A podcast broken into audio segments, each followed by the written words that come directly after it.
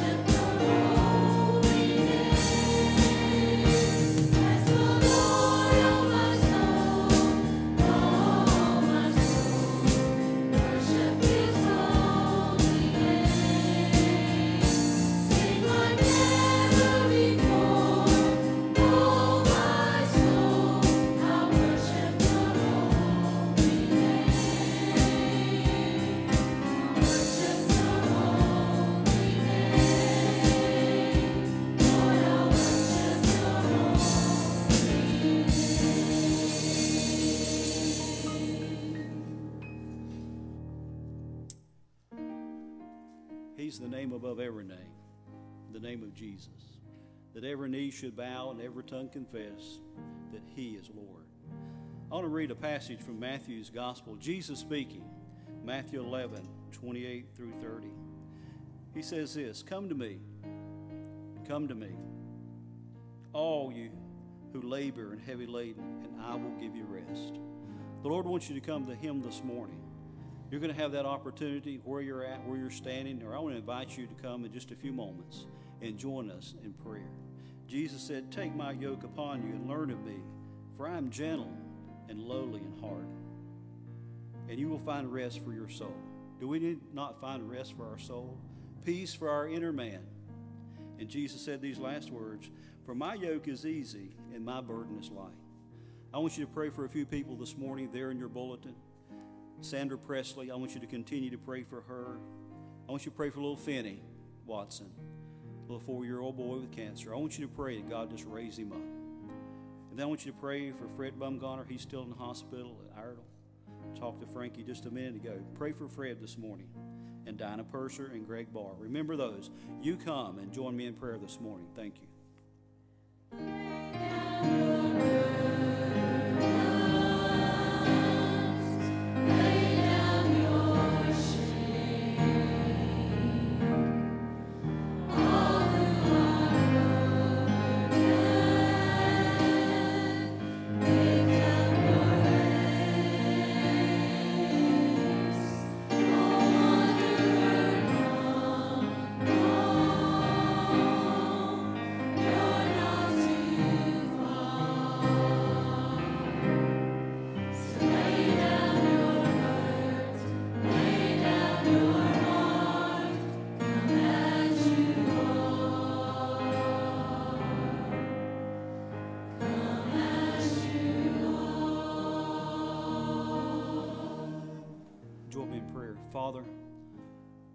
We're so grateful that we can come just as we are.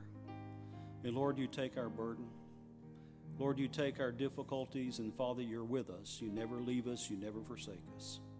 You walk with us through life because of your ever presence and your glory that lives in us. The Holy Spirit who sealed us into that day of redemption until we see you one day. But Father, sometimes life is difficult.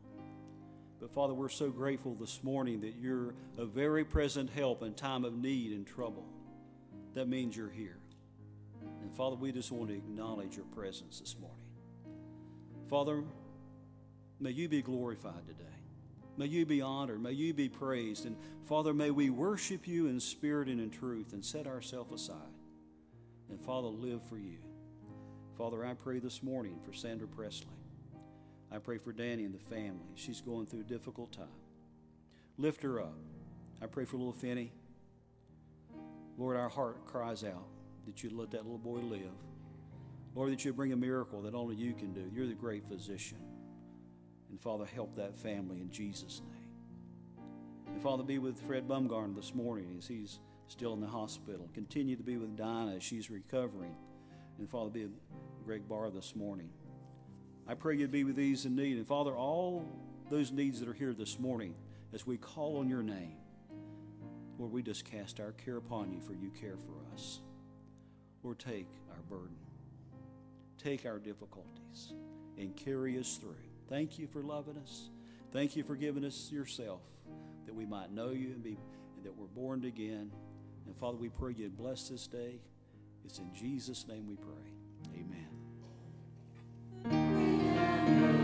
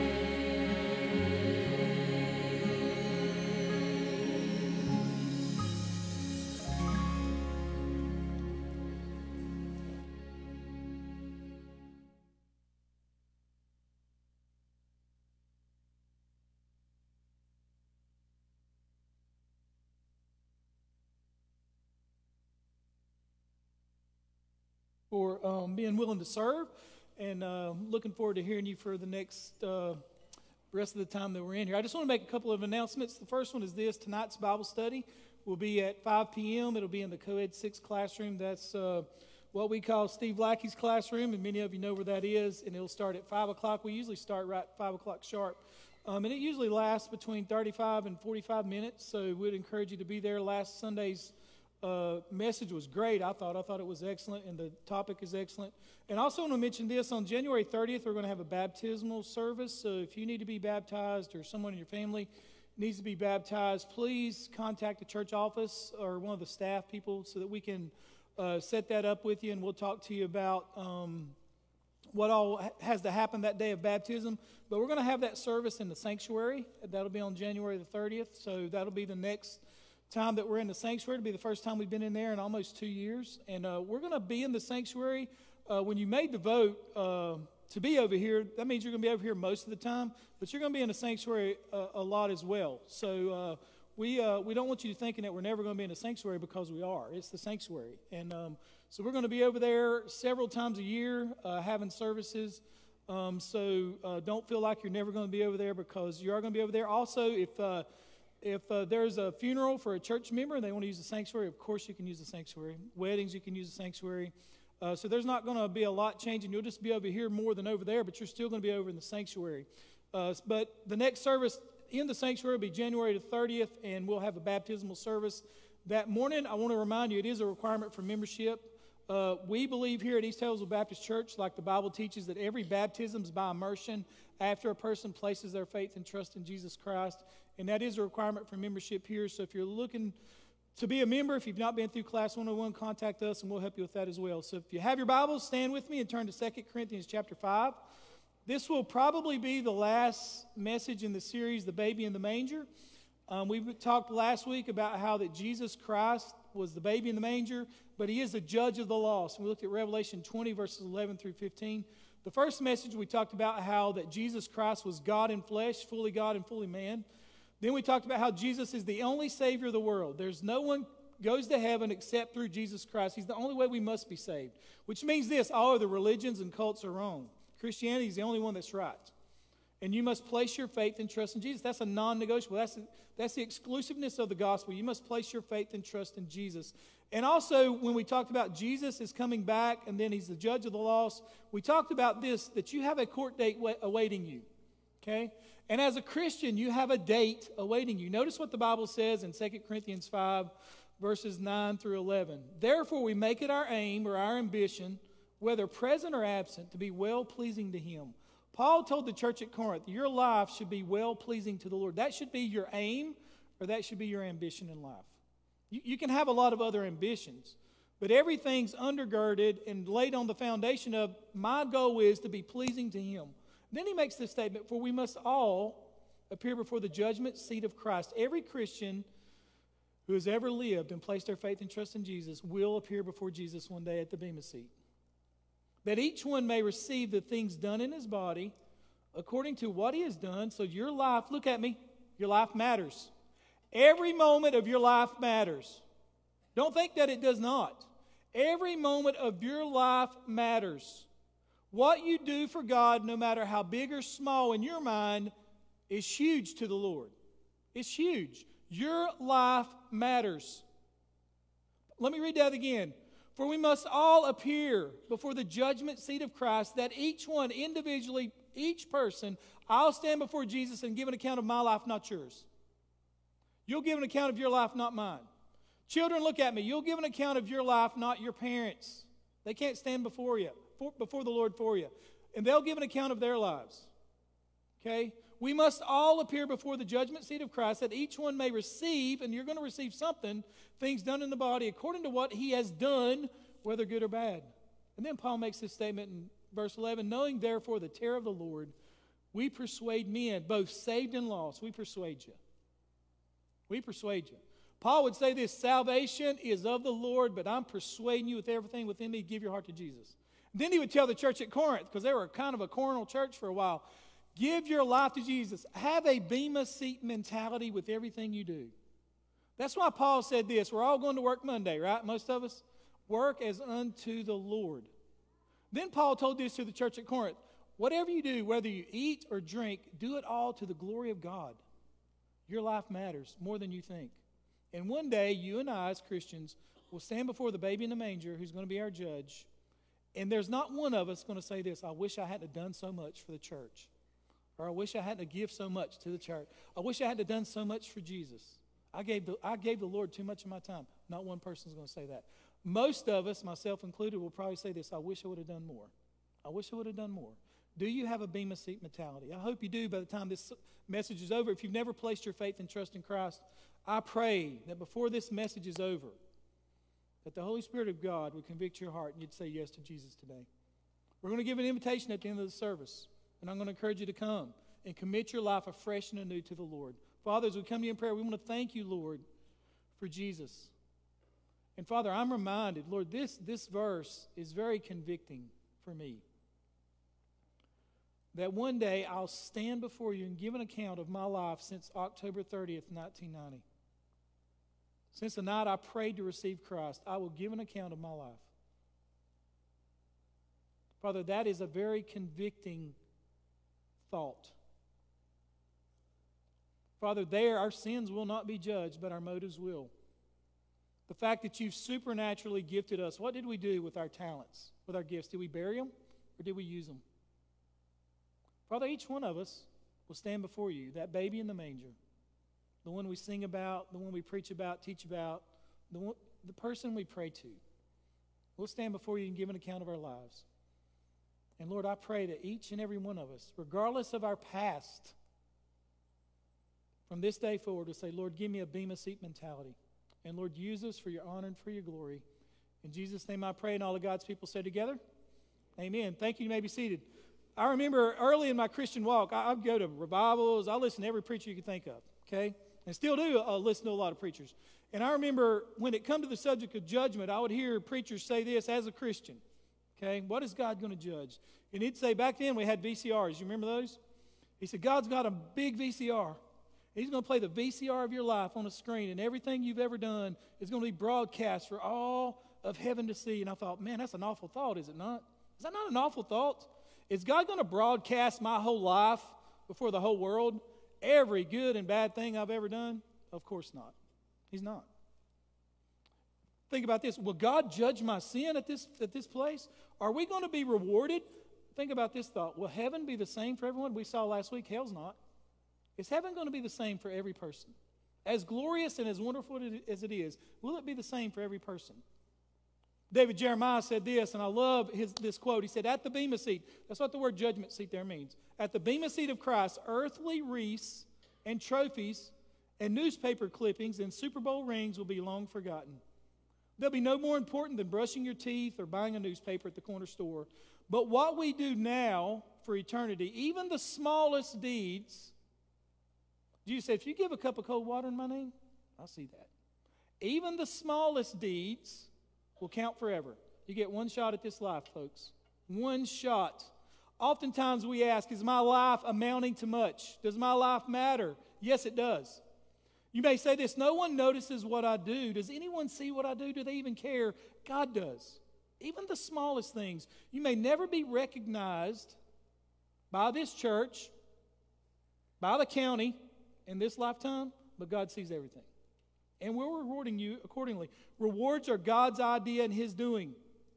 I love what David Jeremiah said. He set the criteria for them and He will give them out. Rewards arise from the heart of God. He is a rewarding Heavenly Father. It's okay to think about heavenly rewards because God does.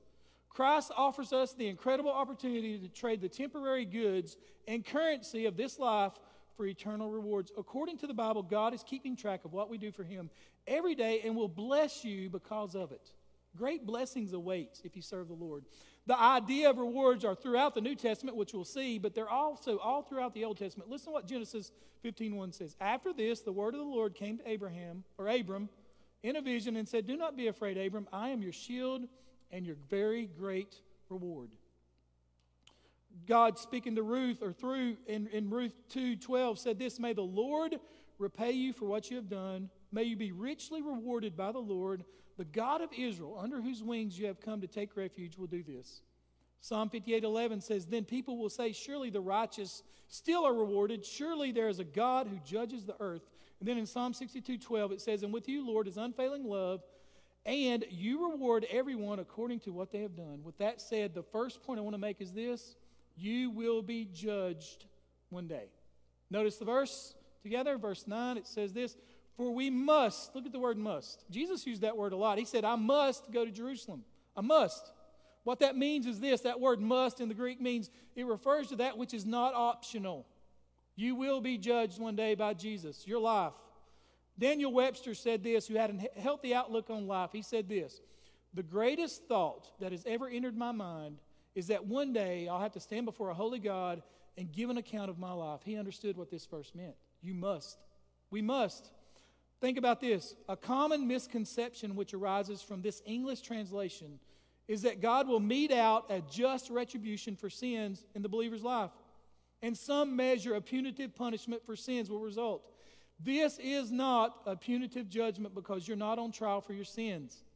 Listen, we get this wrong oftentimes, especially in this county. This is not a punitive judgment because you're not on trial for your sins. You're not. It's a reward judgment. Jesus will reward us on the things that we did in this life that are eternal, things that deal with the church, universal and local, things that brought glory to his name, because the Bible says when you receive Christ, you have been justified by faith. Justification is a legal term. Your salvation is legal in the courts of heaven. In justification, God imputes the perfect righteousness of Christ to the believer's account, then declares the redeemed one fully righteous for all times. You know, you may not look righteous or act righteous, but in God's eyes, you're righteous. Justification changes the, ju- the judicial standing of the sinner before God. The one justified is free from all ground of condemnation and is pronounced righteous for all eternity. This is for all eternity, it's irrevocable, it's irreversible. Nothing or no one can change this. You may say, Well, you don't know what I've done. It doesn't matter. I know what Jesus has done. When you place your faith and trust in Jesus by faith, you're justified. Listen to this Justify is a legal term having to do with the law in the courtroom where it represented the legally binding verdict of the judge. It's what happens when God alters our permanent record in heaven forever. When a sinner trusts Christ and God declares him righteous, that declaration never changes. It is irrevocable and irreversible. You are justified. I had a funeral one time in the past of a person who had who was a Christian, good good person, had some weak moments. And some of those moments landed this person in the newspaper. All right? Don't you, don't you love the fact that if you do something good, you may not be in the paper. If you do something bad, probably going to be in the paper, right? This person was in the paper, okay? But this person died, okay? And everybody knew this person's reputation. I mean, there's no ifs, ands, or buts about it. I had many conversations with the person, and they love Jesus, they love me, they love the church. They just had some weak moments. Now, don't raise your hand. Anybody ever had weak moments? Oh, my goodness. You know what I preached at this person's funeral? justification? You realize people clapped? I said, the person you knew in God's eyes was righteous since their salvation. And I said, Is this person saved? Amen, brother. All right, they're justified. All that stuff you read in the paper don't matter now. Justified. You're not going to stand before Jesus one day and give an account of every little sin you committed. Aren't you thankful? A lost person? Yep, you will. A saved person? No. Why? Because you are justified. One of the greatest words in the Bible is redemption. The second is justification. That's why Paul said to the church at Rome, he, you know, in Romans 7, he said, The things I don't want to do, I do them sometimes. Anybody? The things I should do, sometimes I don't do them. Anybody? And then he said in Romans 8, There is therefore now no condemnation to those who are in Christ Jesus. Praise God. You're not going to stand before Jesus one day and the VCR of your life, VHS of your life, is going to play out every second of your life. But you will give an account of certain things. You will be judged one day. Being judged should be something that motivates us to live for Jesus. Paul said this in 1 Thessalonians 2:19 that he drew courage and was motivated by the fact that Jesus when he comes back, he's going to reward his children. Notice what Jesus said in Revelation 22 12 on the screen. He said this Behold, I am coming quickly, and my reward is with me to, to render to every man according to what he has done. To the church. He's talking to the church. And you're going to stand before the judgment seat, the Bema seat. Listen to what one scholar said. In Greek culture, bema referred to the elevated platform on which victorious athletes received their crowns, much like the medal stand in the modern Olympic Games. In the New Testament, it was used as the judgment seat, how Paul uses it here. It's used of the judgment seat of Pilate in Matthew 27, of Herod in Acts 12, the judgment seat of Festus in Acts 25.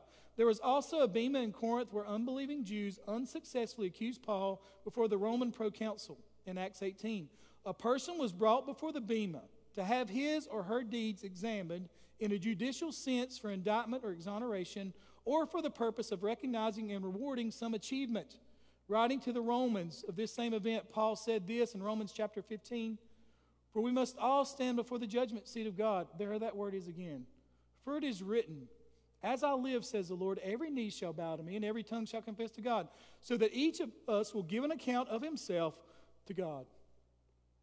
When we appear before the judgment seat of Christ, everything that is worthless and empty will be burned up, and only that which can stand the test of fire will remain. 1 Corinthians 3, you don't have to turn there. But Paul makes this statement in 1 Corinthians 3, verse 12. He says this Now, if anyone builds on this foundation, the foundation of Jesus, with gold, silver, precious stones, wood, hay, or straw, each one's work will become clear, for the day, that day, will declare it, because it will be revealed by fire and fire will test each one's work of what sort it is. If anyone's work with which he has built on it endures, he will receive a reward.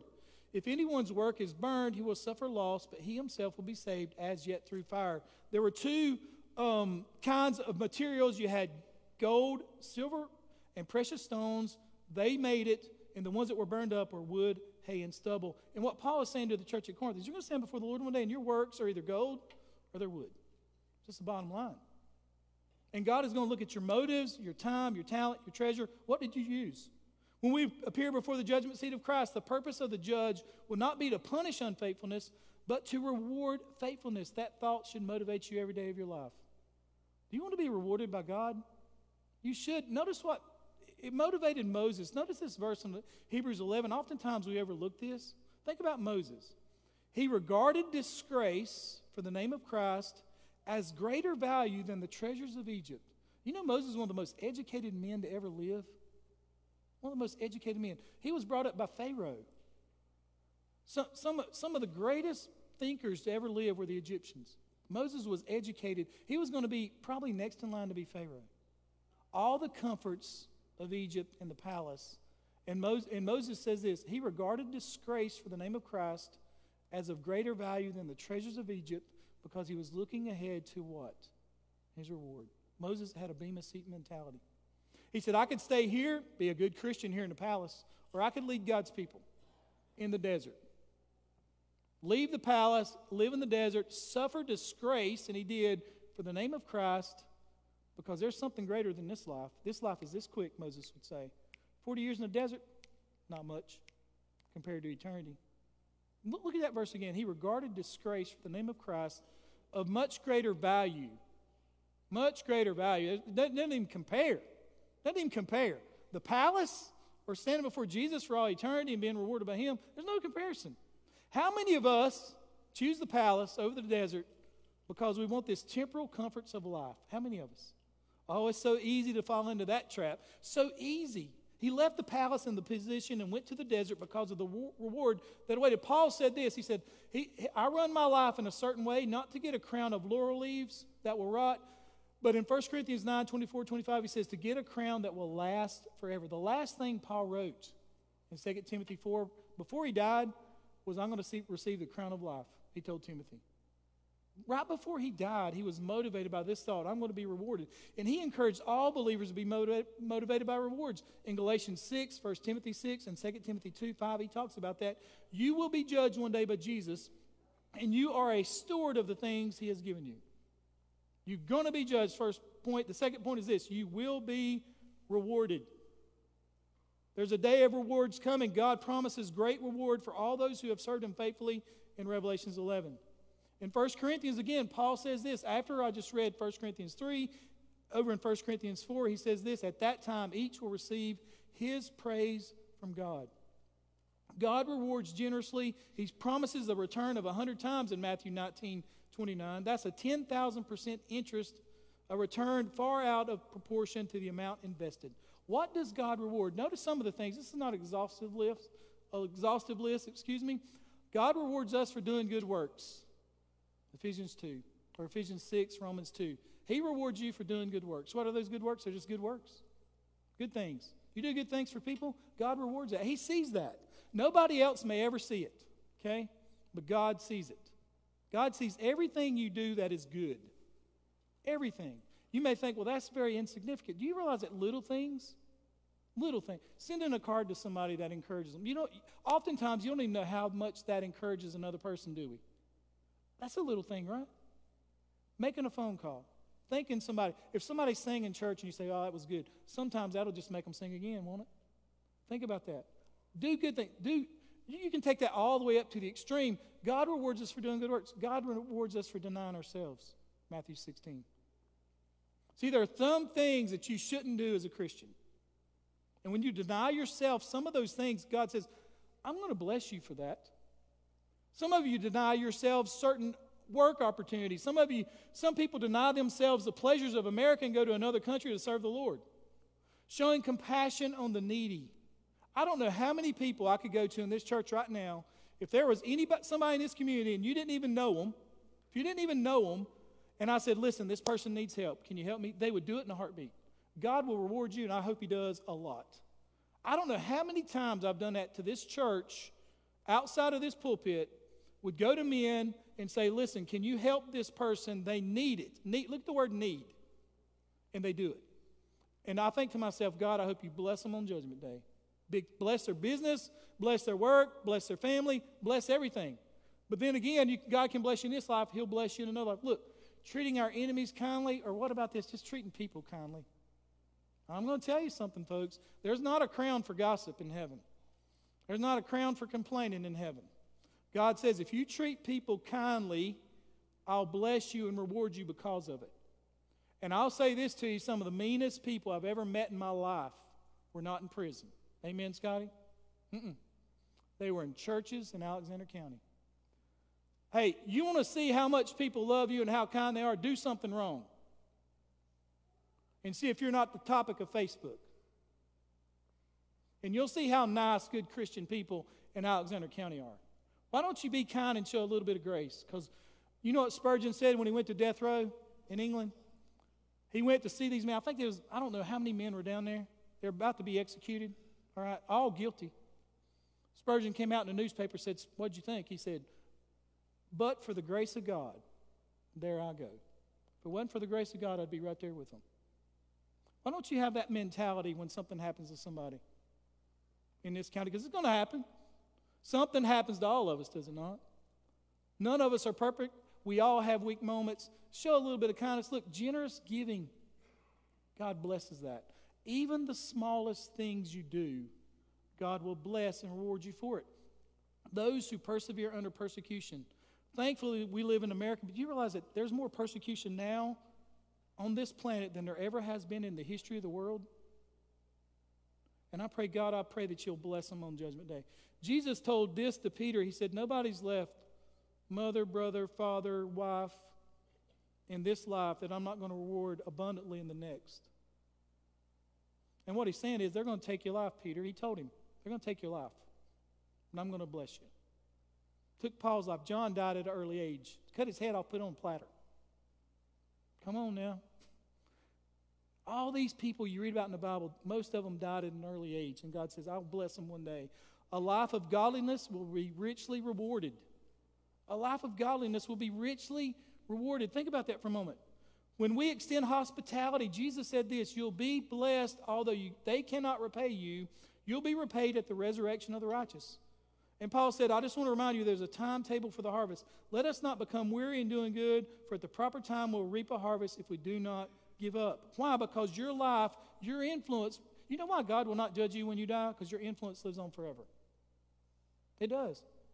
Listen, I've been a part of three building projects, and I gave money to everyone. I started giving to this one in 2007 and I'm going to give to it till I die.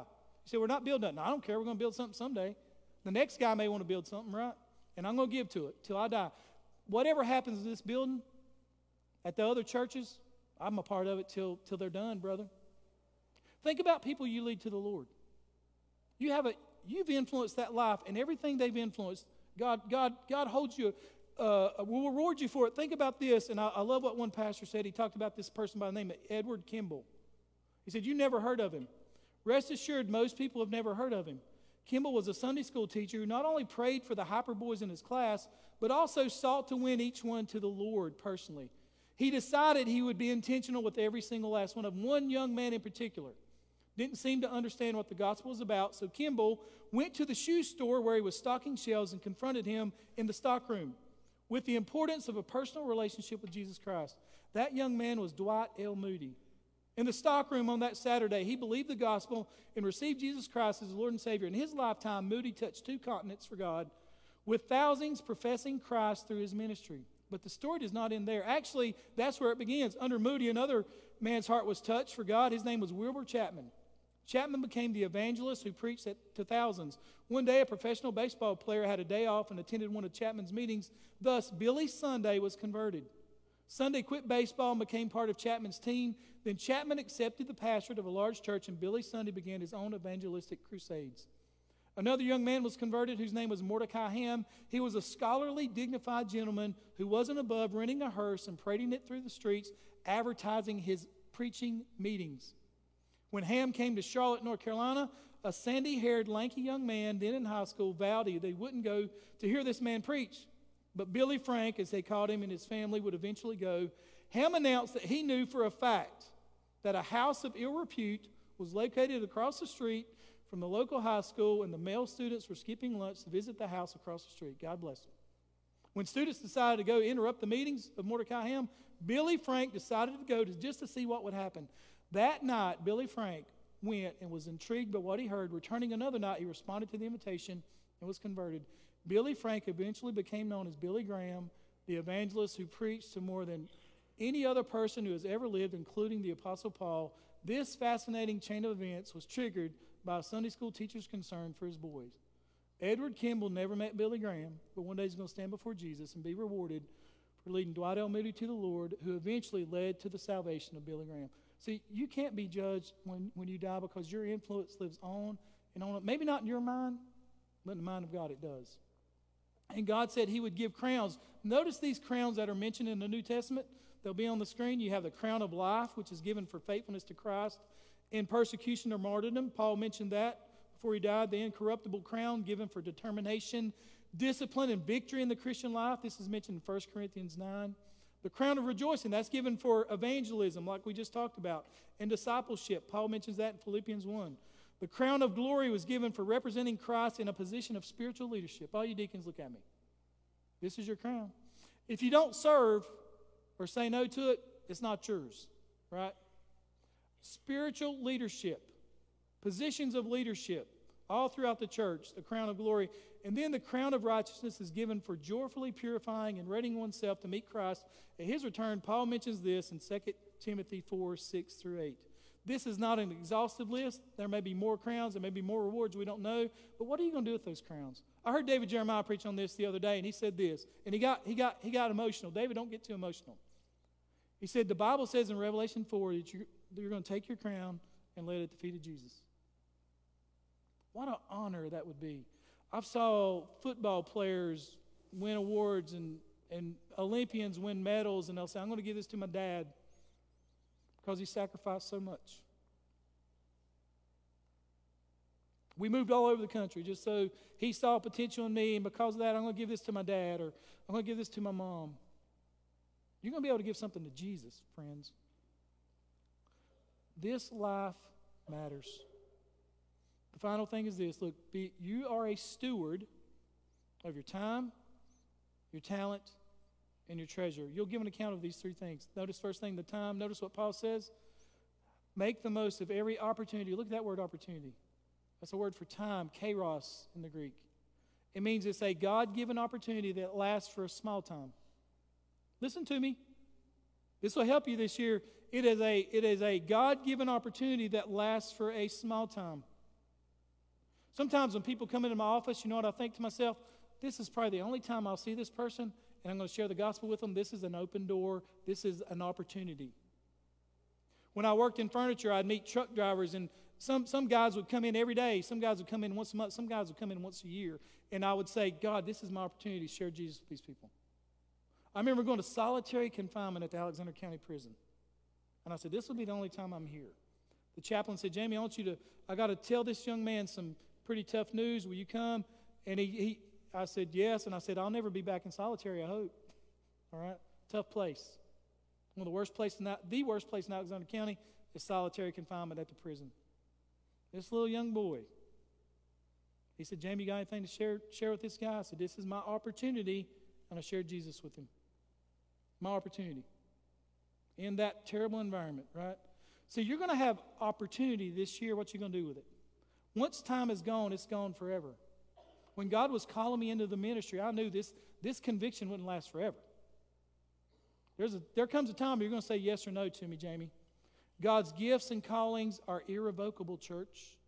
If God's called you to do it, He's equipped you to do it, and He'll see you through it. Amen.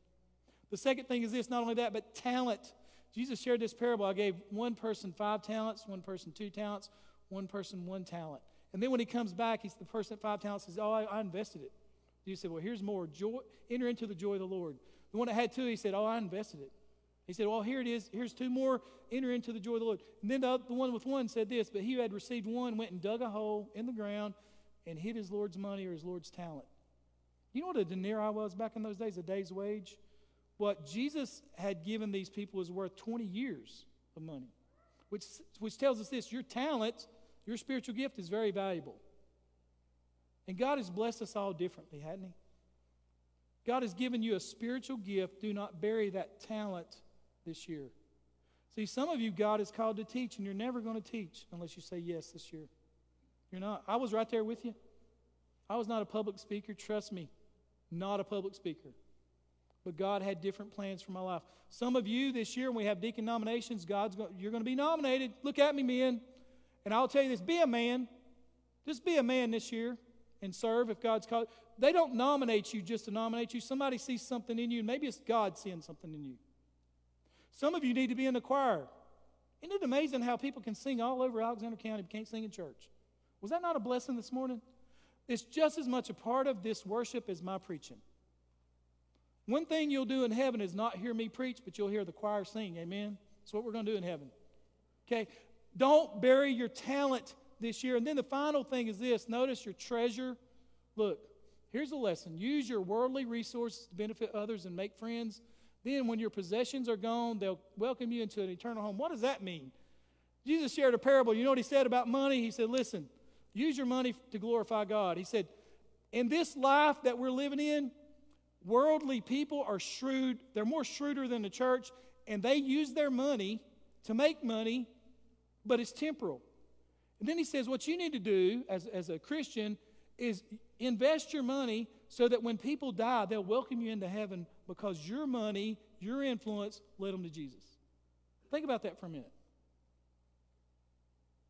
Think about that for a minute. Your treasure, your treasure. I heard a funny story. I don't remember what preacher shared the story, but he talked about this guy. He was a rough dude and he got saved, right? Preacher says, We're going to baptize you. Everything that goes into the water is the Lord's. Everything. When you come back up, it's all Jesus's. They baptized a guy and he went down, he held his wallet up, didn't go under.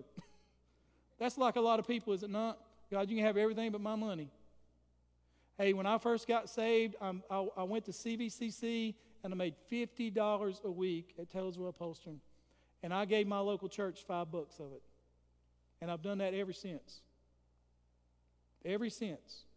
I hadn't missed a penny of it. Lay up for yourselves treasures in heaven. Jesus said this that there's going to be some people that got saved, you don't, you don't even know them. They're going to welcome you with open arms because they're in heaven because of what you invested. Uh, God don't bless greedy people too much, does He? He doesn't. He does not bless greedy people all that much. And I never preach on giving here. You know why? Because you give. We're blessed. Last year is the greatest giving year in the history of this church. So I'm not begging you to do something God's already called you to do. I'm not going to do it. I remember watching the movie The Schindler's List. I'm not telling you to watch it, but I watched it. All right. Oskar Schindler was a German, real, real character, German businessman who had factories. And during World War II, he hired Jewish people to work in his factories because they were cheaper. Okay? He was part of the Nazi party. So he understood part of what was going on. He didn't understand everything, but he understood part of it. Then he found out that they were killing Jews, or no, putting them in concentration camps. So, well, they're just arresting them. He'd bribe some of the SS officers, say, don't take my people. I got to have his factory. Then in the movie, now I don't know if this happened in real life because they take kind of kind of some liberties with movies. Oskar goes to one of the concentration camps and he's talking to one of the leaders because he's part of the Nazi party. True, he is part of the Nazi party. And he walks outside and there's stuff, ashes falling, like it's snowing. I remember he does like this. Where's these ashes coming from? You know where they're coming from?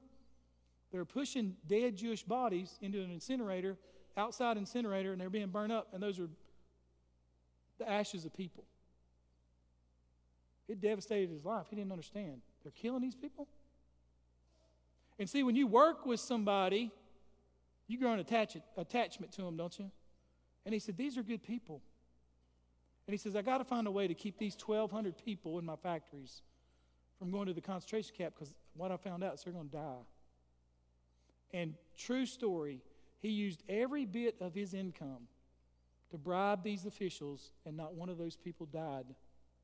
You can go on YouTube, they have him sitting in a, in a crowd, and they recognize him before he died. And every person in that crowd was a Jewish person that was still alive, and they stood up. And you know what the Jews, the Jews have this statement that says this you save one life, you save the world. Okay? And Oskar Schindler at the end of that movie said this. He said, if I'd, have, if I'd have sold my ring, I could have saved one more person. If I'd have sold this, I could have saved one more person. See, you see then the importance of what you're doing. Think about how much more it is when you share the gospel with somebody. You share the gospel with somebody because of your time, your talent, and your treasure. Do you realize that people will be in heaven because of you saying yes to Jesus? Saying yes to Jesus. This is the prayer you should pray if you're a Christian this morning. God, give me a Bema seat mentality this year. I want you to stand with me, if you will. I'm going to ask your musicians to come. We're going to give, a, give an invitation. Of course, you know this. You can come to this altar and pray, or you can pray right where you are. If you're here today and you've never placed your faith and trust in Jesus, we have staff here if you want to talk to one of us. You, of, of, course, you can do that. Uh, if not, you can pray on your own. We'd encourage you to place your faith and trust in Christ. You can talk to me after the service if you want to. If you're a Christian today, listen, you need to make this commitment with your time, your talent, and your treasure. That covers it all. Jesus, I give my time, my talent, my treasure to you this year. Jesus, I give myself to you.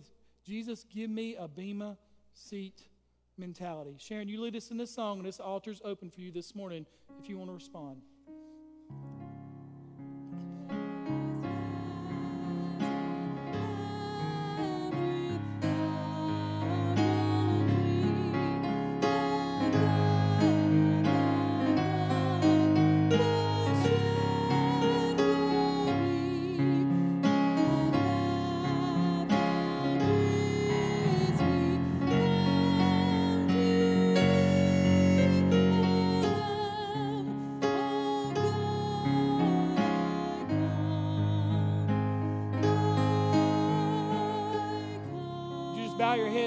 Your eyes with me just for a moment in the quietness of this moment. Just pray and say, God, give me a Bema seat mentality. It's just amazing to me that God sees the small things we do and is going to reward them in such a special way. God may never call you to preach, teach, or sing, and that's okay. He's called you to something greater. Whatever He's called you to do is great in His eyes. Fathers, we come to you in prayer, Lord, help us as a church and, Lord, as individuals, not to waste our time, not to bury our talents. Lord, you, we're all different, and that's okay. And, Lord, not to bury our treasure either, to spend it all on ourselves. Lord, help us to be generous toward the kingdom and toward the lost, to the poor, to the needy. Father, help us to use our goods for your glory. And Father, we'll thank you and praise you for the things that you alone can do. We thank you for the baby in the manger. And we thank you for what that means to us as individuals. In Jesus' name I pray. And all of God's people say together, Amen. Just one moment before you leave, I'm going to ask John to come up here. John's been coming to East Hills for quite a long time. As a matter of fact, I don't know if you remember this or not, but when I was at another church as a youth pastor, John was a, was a member there as well. So we've, we've known each other for quite a long time. And I really appreciate John Brisky and his family. And he comes this morning to join East Hills Baptist Church. Do we have a motion to accept him as a member? Do we have a second? All in favor, raise your hand. Say, Welcome to East Hills. And John, we're going to give you this brick, and we'll, we'll have other people joining on, on January the 30th, but we give this brick just basically to say that we're all the same here. Uh, uh, it takes all of us to build God's kingdom, amen. We're all just one brick in, in that. We're not going to shake hands at the end of this service because of COVID, but I know that you'll want to want to welcome him to East Hills Baptist Church in your own time, your own way. John, welcome. We love you, brother. I really appreciate you. God bless you. You're dismissed. The Bible study starts tonight at 5 p.m. Thank you so much. God bless you.